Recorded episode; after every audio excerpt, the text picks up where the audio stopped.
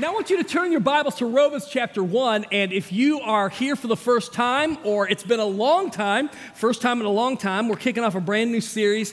And, and I, I don't know, you know, a lot of you, you, we all come from different backgrounds. So I don't know, like if, if some of you grew up going to church, some of you didn't.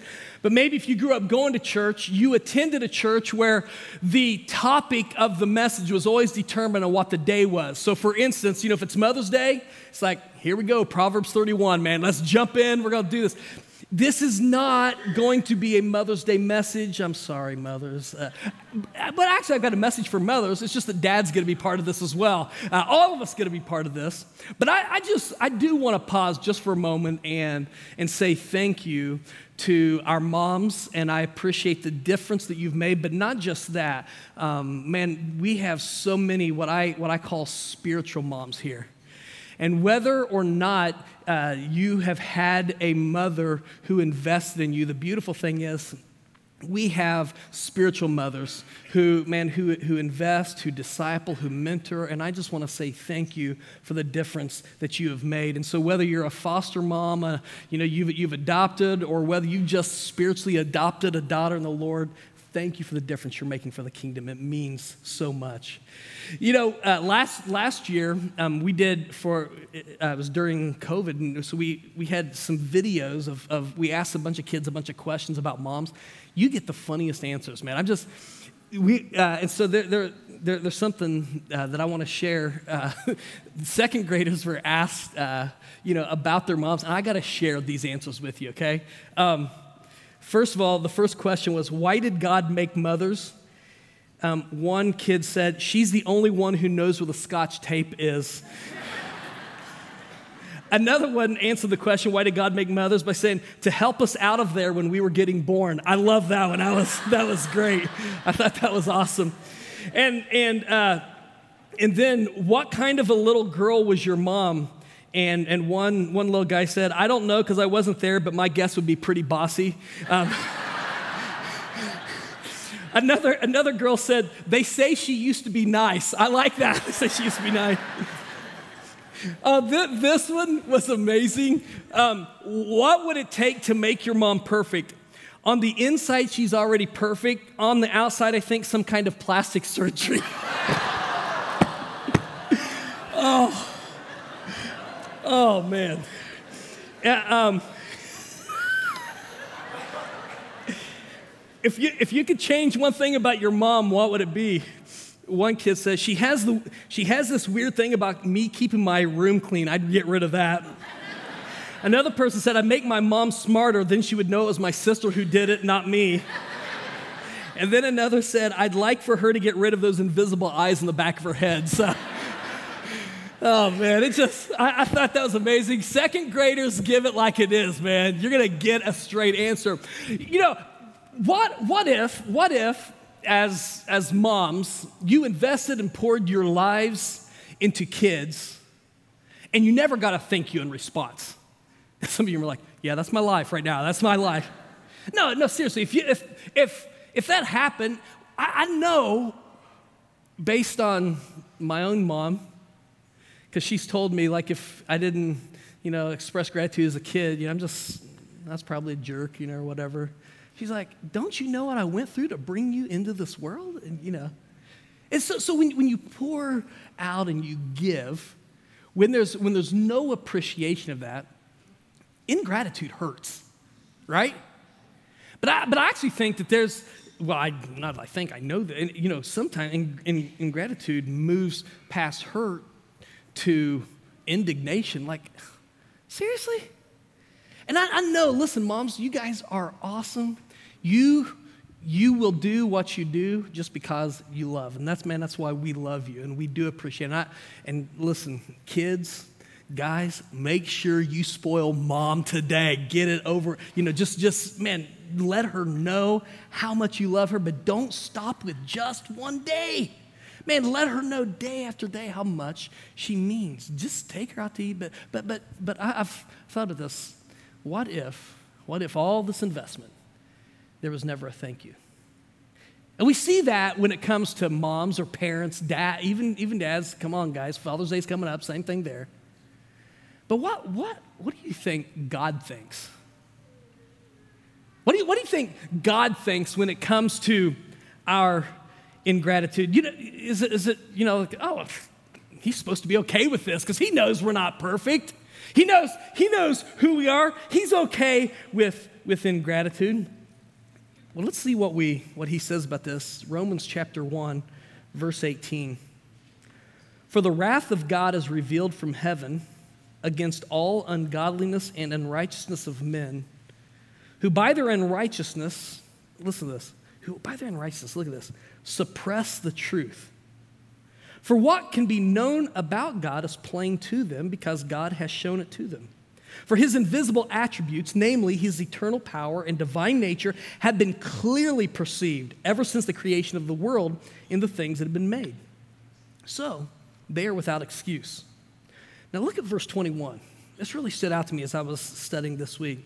For although they knew God, they did not honor him as God, look at this, or give thanks to him but they became futile in their thinking, and their foolish hearts were darkened. Claiming to be wise, they became fools and exchanged the glory of the immortal God for images resembling mortal man and birds and animals and creeping things. And, and if we'll, we'll keep on, we'll keep on reading, we're going to come back to this. Man, he just, he just said, okay, fine, I'm going to give you over this. I'm, I'm gonna, in essence, I'm, I'm going to let you go. I'm going to give you what you're asking for.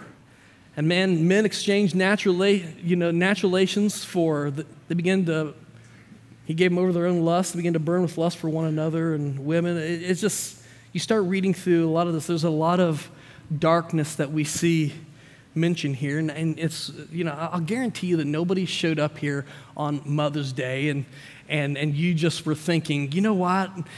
Man, let's go to church and let's suppress the truth about God. Can we do this together? Let's go suppress. No, nobody shows up. You're, you're intentionally doing this. In fact, me bringing this up, you're like, dude, I'm gonna tell you right now, I just showed up to come to church with mom and just sing some songs. Can you just give this message so we can get out the Outback and beat the Baptist? Can we just do this? Now, I want, I want us to talk about this because this whole suppressing the truth is something I don't think we think about. So, what, what does it mean to suppress the truth? And, and here's what I'm talking about it's to live as if God isn't real. It's, it's to live as if God isn't real. Well, why, what's the reason th- these people are doing this? Well, it's right here in verse 21. They refuse to honor God and give thanks to Him. It's, it's ingratitude. You, you know what makes God angry? When we don't thank Him, when we don't acknowledge what He's done, when we don't recognize what He's done, and you're like, okay, okay, I struggle with that because it just sounds petty. He's God for crying out loud. Hold on a second. What's at the heart of ingratitude? Okay, so let me, let me just use this example. You guys, you guys know what plagiarism is?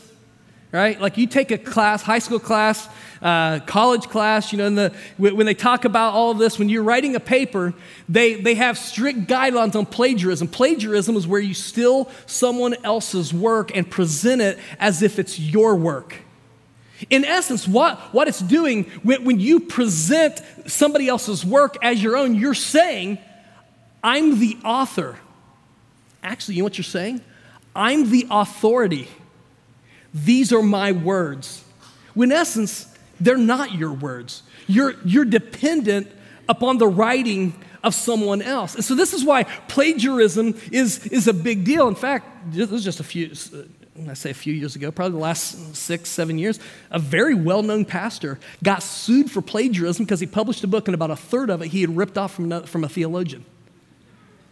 And you know why? I have zero problem with that. He should have been sued. You should be sued I have no problem with that. You're, you're stealing credit that does not belong to you. You're saying, I'm the authority. I'm not dependent on their work. This is my work.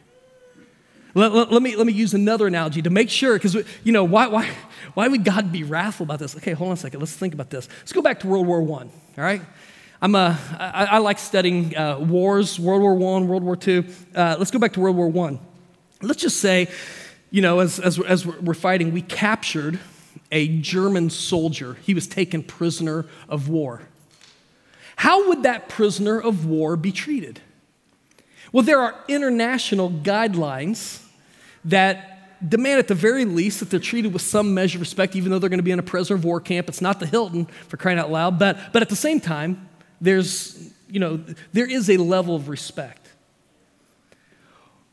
What would happen if a U.S. citizen was discovered to be working against the United States and partnering with another country during a time of war, what would happen to them? They would be executed. Why? Well, because it's like, okay, a US citizen owes a debt of gratitude to their country.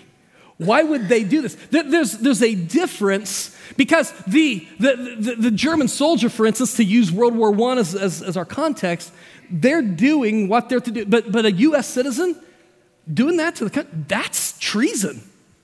You're, you're a traitor. That's a problem.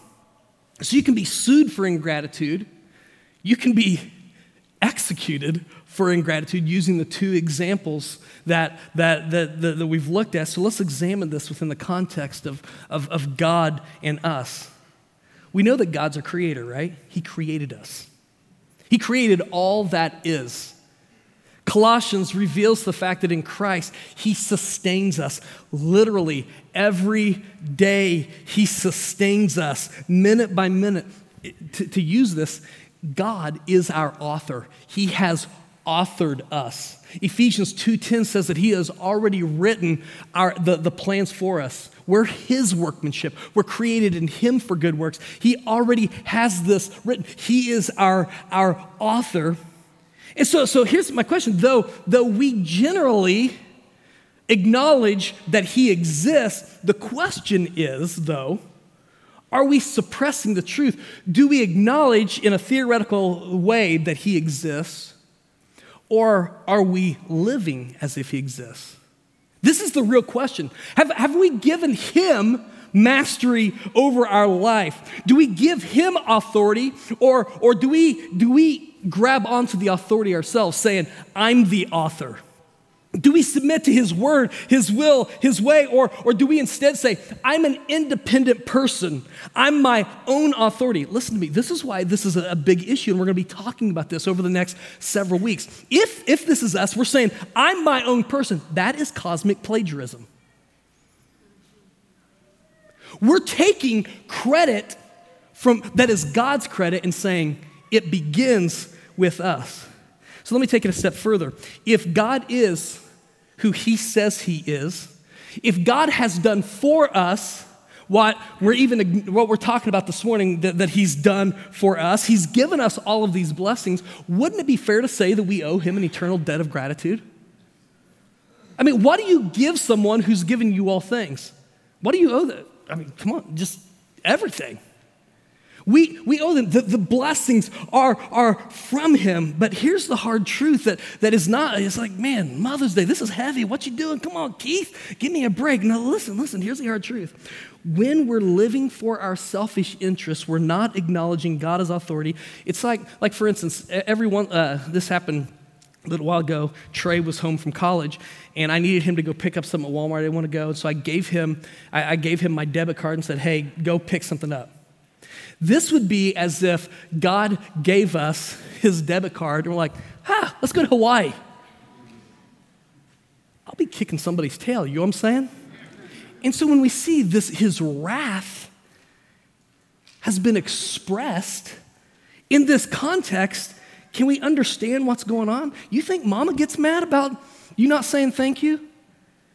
What we see here, verse 21, although they knew God, they did not honor him as God or give thanks to him. And so, what Paul is doing here this morning, he's, he's calling us out, if you will. He's making us think about this.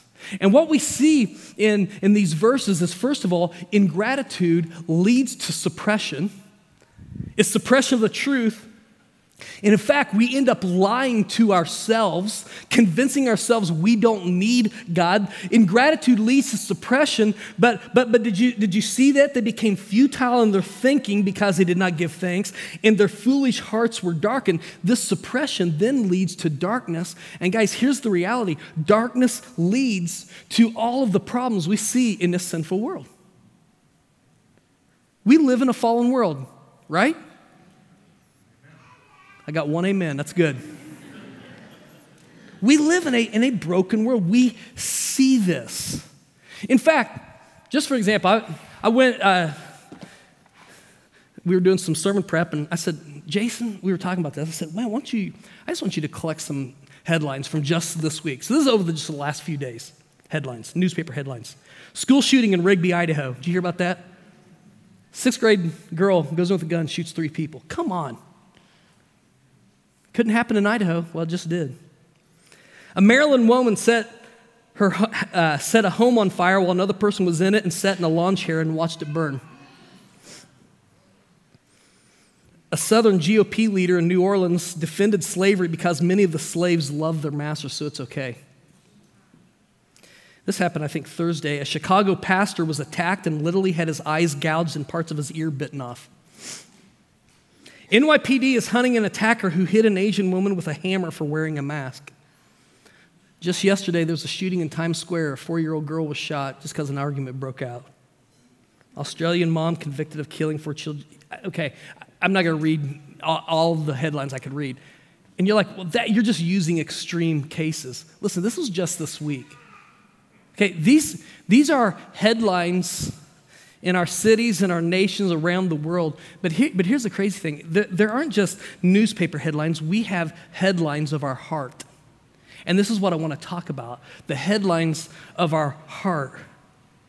In, in Romans 1, if we, if we look at verse 29, there's just a, a, a list, and this is dark, I, I admit this.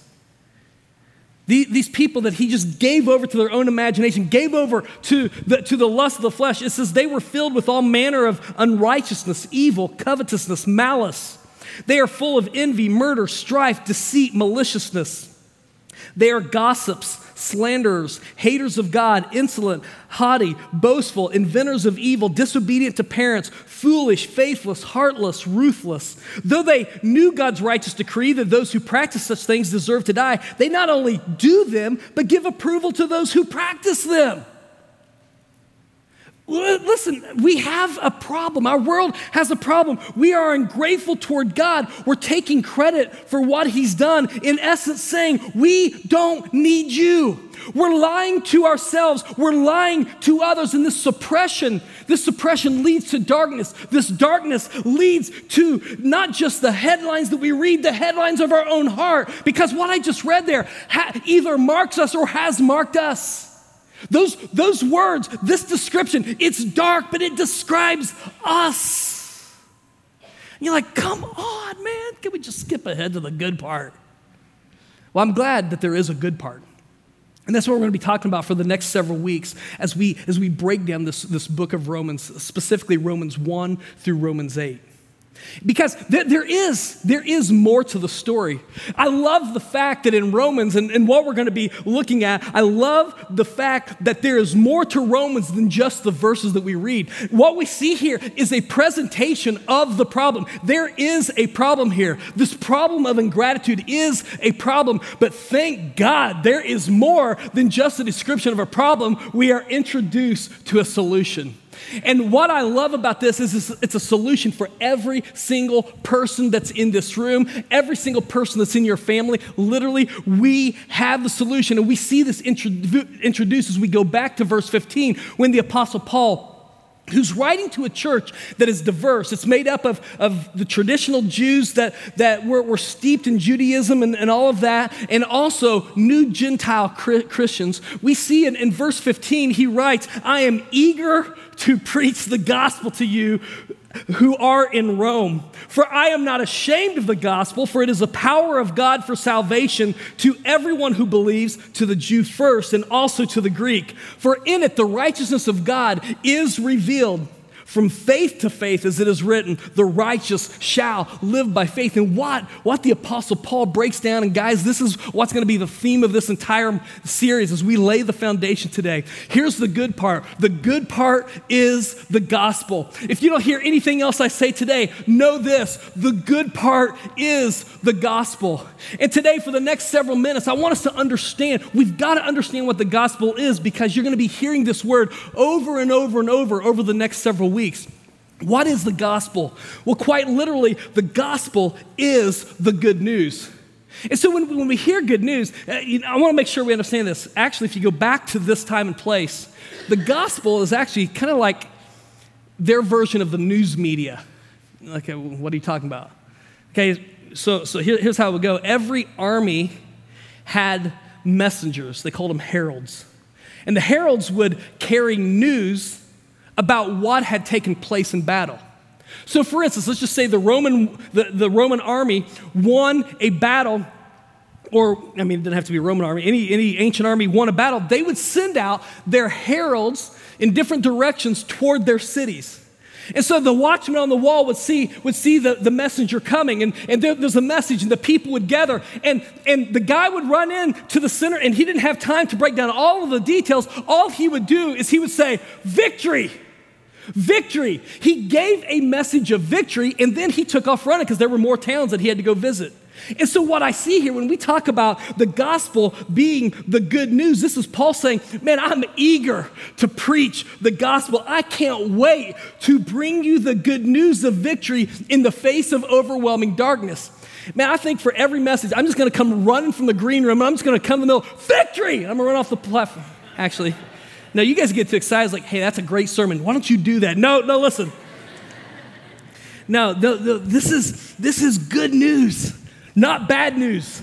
You know, the headlines that I read, we have a lot of bad news. It is true, we live in a fallen, broken world. Man, guys, over the last month and a half, I just seems for whatever reason, because of the nature of my position, I've had to share way too much bad news with people. I've had to share with kids that their parents have cancer. I don't, that's a tough message to convey.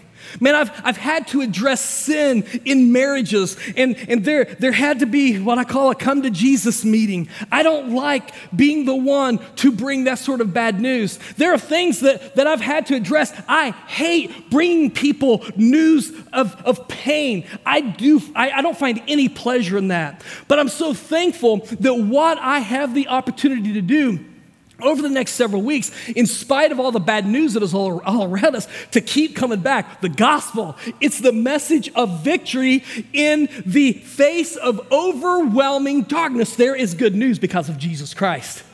Man, this is so good. Uh, guys, I'm, I'm telling you right now, without coffee, I am so fired up. Just get ready. It's I'm, I'm probably gonna like fly off, okay? So, so we've got the gospel is good news, but here's what makes up the good news we can be saved. I love this. At the heart of the gospel is this news we can't be saved because here's the issue left to ourselves, we're in trouble. The darkness of the verses that I read, verses 29 through 32, man, way too long in my life. Those, many of those words marked my life. This is who I become when it's all about me and my way. When I'm the authority, I'm not only at odds with God, but I'm at odds with other people, and ultimately, what I find out, I'm at odds with myself. Man, even my future, there's, there's this frustration about my future because, man, I want to control this and it's not going the way I want it to go. There is this frustration that marks me. And what I don't understand, though, part of this, there's this distance uh, b- between myself and God, whether or not I even realize it exists, there's something that's off. And the reason, I, maybe I don't even know this, I'm condemned already as a traitor, and I will face the wrath of God if left to myself. But here's the good news of the gospel God has intervened to rescue us through the work of Jesus Christ. And it's a work of reconciliation because, first of all, He reconciles us to God. When Jesus hung on the cross and He took our sins upon His shoulder, He bore the weight of that sin Himself. He did so to reconcile us to God. But he didn't stop there. He died also to reconcile us to one another. Man, we just finished a series on this, Bury the Hatchet. Talked about reconciliation. We just spent a lot of time breaking this down. He died so that we can actually love others the way that Christ loves us. Hello. But not only that, He has reconciled us to ourselves because in Christ and by the power of the Holy Spirit, we are now able to become what God always meant for us to be not children of wrath, but literally sons and daughters of God that can sing here together. You're a good, good father. That's who you are. This is what he's done for us. This is how he has reconciled us.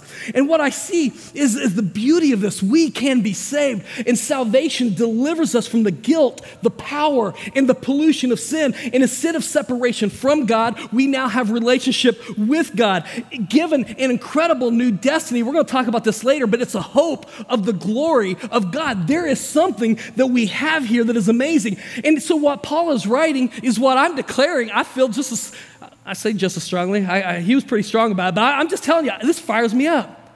I'm not ashamed of the gospel of Jesus Christ because it's about real deliverance from sin and its power and reconciliation with God. Man, this is good news.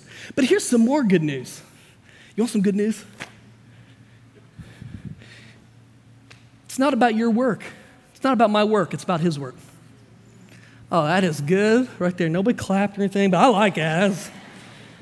Now, Jesus' work is our righteousness.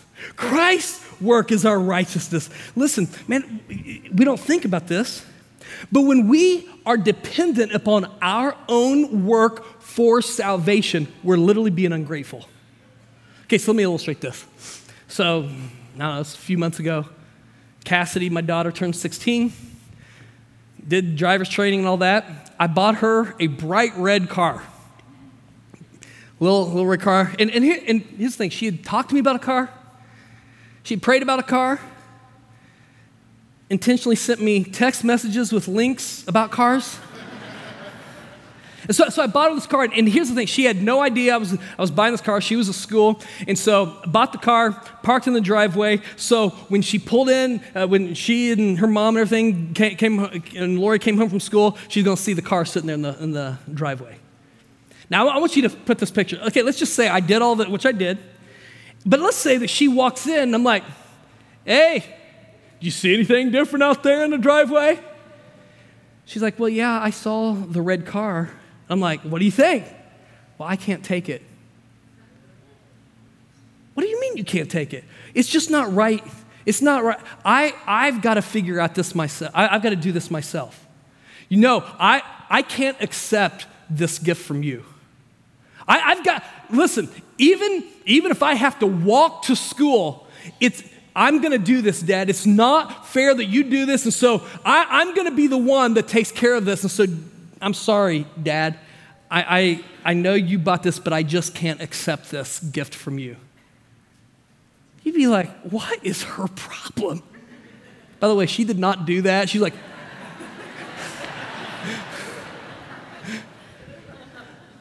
I mean, we're like, well, what's up with that? But come on, man. When we put all the weight, I got to do this, I got to do this to show God how serious I am. What are you doing? You're being ungrateful. You're saying, your work's not enough. I'm, I'm gonna put the weight on myself. It's like, man, I went for lunch the other day, and dude, I don't know why I said this. I hate it when I say something like this. Um, you, you know how they always have, you have the race for the check, like they bring the check out, and everybody dives for the check, and you're like, uh, that happens? well, it happened here, and so the guy beat me to it, and he pulled he pulled the check back, and and, and he's like, I got this one. You know what I said in response? I'm getting the next one. It's like, that's what a stupid, ungrateful thing to say. Instead of saying, man, thank you for picking up the check, it's like, oh, I'm gonna get the next one. What kind of transactional, jacked up relationship is that? You wanna be friends with me? I'm a jerk, man. I'm just telling you right now. There you go. but in essence, man, that, that is literally, that is what we do so often with God. We put all of the, the pressure on ourselves. Listen to me. Stop it if this is you. Just stop it.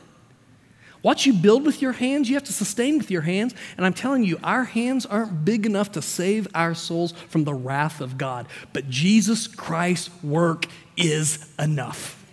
it's enough. This is the good news that we can be saved. It's the good news that it's not my work, it's, it's His work. But, but, but here's, here's more good news. Man, the gospel is actually powerful.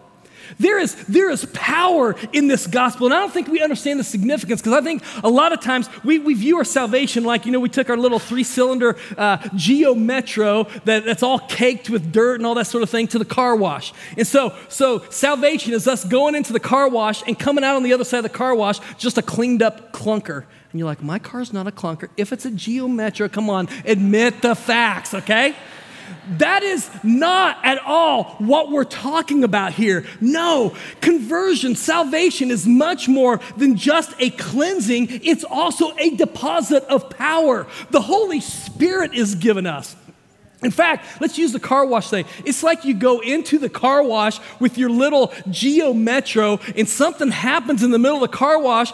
And what takes place is you come out and, and you had the engine of a Ferrari attached to the frame of your little Geo Metro. When you hit the gas, you're actually going to go somewhere. You know what I'm saying? It's not like you're like Freddie Flintstone and your little feet trying to get your Geo Metro going. No, God has given you a power. This is the gospel. It's as if it's as if God took this, this, this old motor that is caked and cracked and broken with rebellion and evil. It's marked by all of this that we read in verses 29 through 32, and he replaced it with a humming, roaring ver- version of himself. He embeds within us the very essence of Jesus Christ. He gives us the Holy Spirit. There's a power in the gospel church. There is a power. It's not just that we can be saved from sin, there is a power that breaks the chains of sin in our life. I'm telling you right, right, right now, this is what Paul is talking about. This is why he said, I am eager. I cannot wait to preach the gospel to you. It's the power. And man, I, I love this last thing. I'm going to end with this. Last piece of good news in his description here, his theme, if you will, his thesis of all of Romans.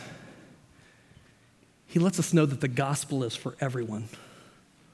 Literally, the gospel is for everyone because the gospel is the power of God. God's no respecter of persons. Listen, if it was us, we're respecter of persons. It's either going to be for the strong or it'll be for the weak. It'll be for, you know, the person that has their act together, or it's only for this person, or for the rich, or for the poor. Well, you know, we, we have all of our thing, things. We, we live, we don't like to admit, but we live more transactionally than we do graciously. But because it's God, the gospel is for everyone. This is why I love John 3:16. For God so loved the world that he gave his only begotten son, Jesus Christ, so that whoever believes in him shall not perish but have eternal life. I love this. It is for all who believe, every single person, but there is a qualifier.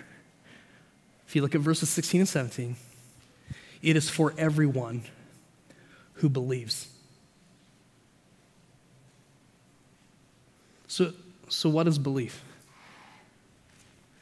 What, what, makes up this kind of belief? Just believing that God exists? No, because it says, Paul's already said, we know him, but we live as if he doesn't exist. So, so it can't mean just like a head knowledge.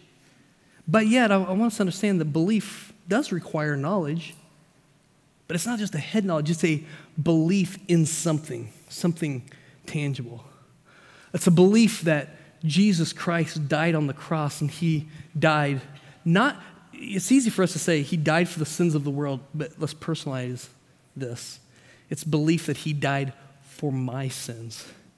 And it's a belief that Jesus Christ's work was enough.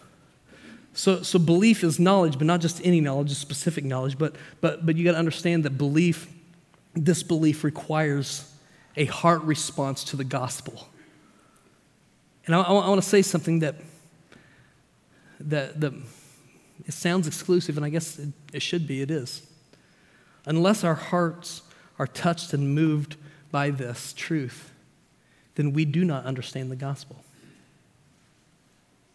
We do not understand the gospel. We're suppressing the truth. See, it demands a heartfelt response. And here's at the heart of this response belief requires a commitment to Christ. And this is where the knowledge and the heart response sync up. This is, this is when a person, a person who is treasonous against God, a person who's ungrateful, who's been suppressing the truth about God, living as if he doesn't exist, claiming that I'm the authority, I'm not dependent on anybody, I'm my own person, it's all about me. This is where that person surrenders. It's where we raise the white flag and we acknowledge I actually do need a Savior. But we, we don't turn to something else or someone else. We turn to Christ. And so that response is Jesus, I need you to be my Savior. I need you to be my Lord. I need you to be my God. This is a belief that results in a commitment to Christ. This is the belief that Paul is talking about.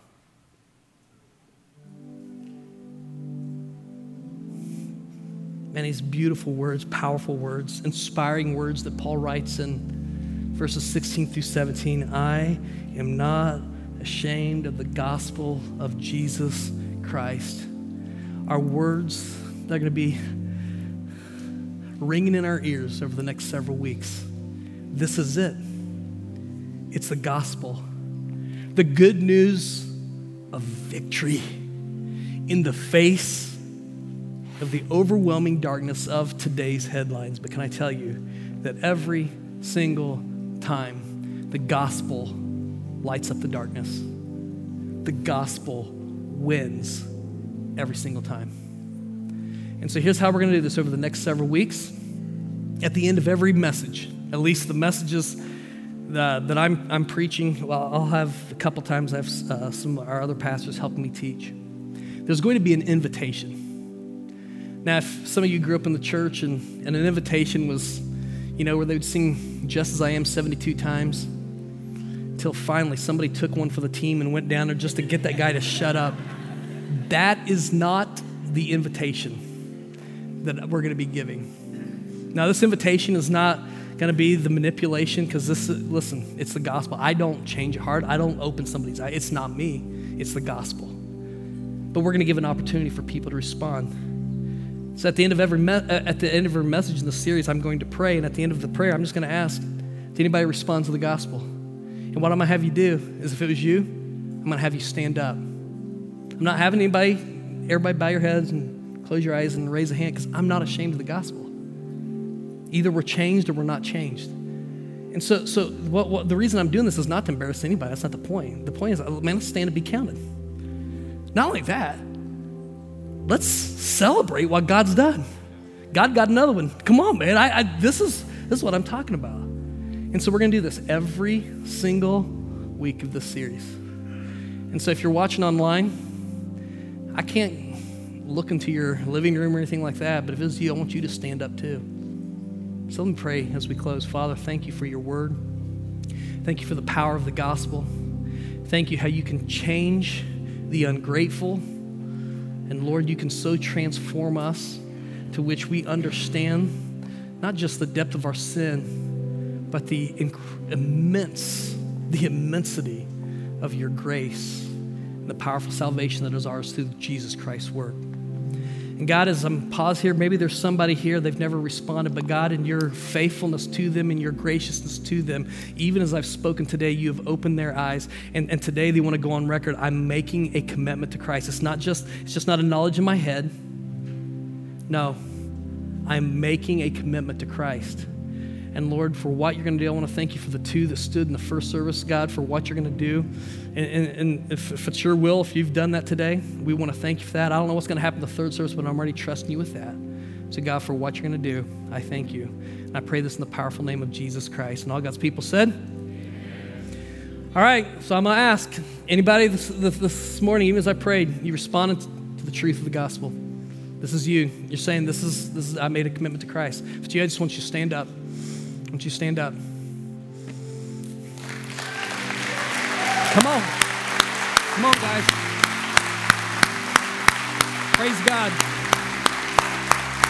This is what we celebrate, guys. This is what it's about. This is the power of the gospel. I want everybody else to stand. And I would just say this, uh, you know, to each person stood, listen, we want to help you take next steps. We don't have all the answers, but we're going to point, we're going to point you to the one who does. And so we want to have the chance to connect. Make sure, man, I, would love to talk to you, but it's so cool to see what God's done today. Guys, I'm convinced, I'm convinced that God's not done. And if God's not done, here's what I can say with full confidence the best is yet to come.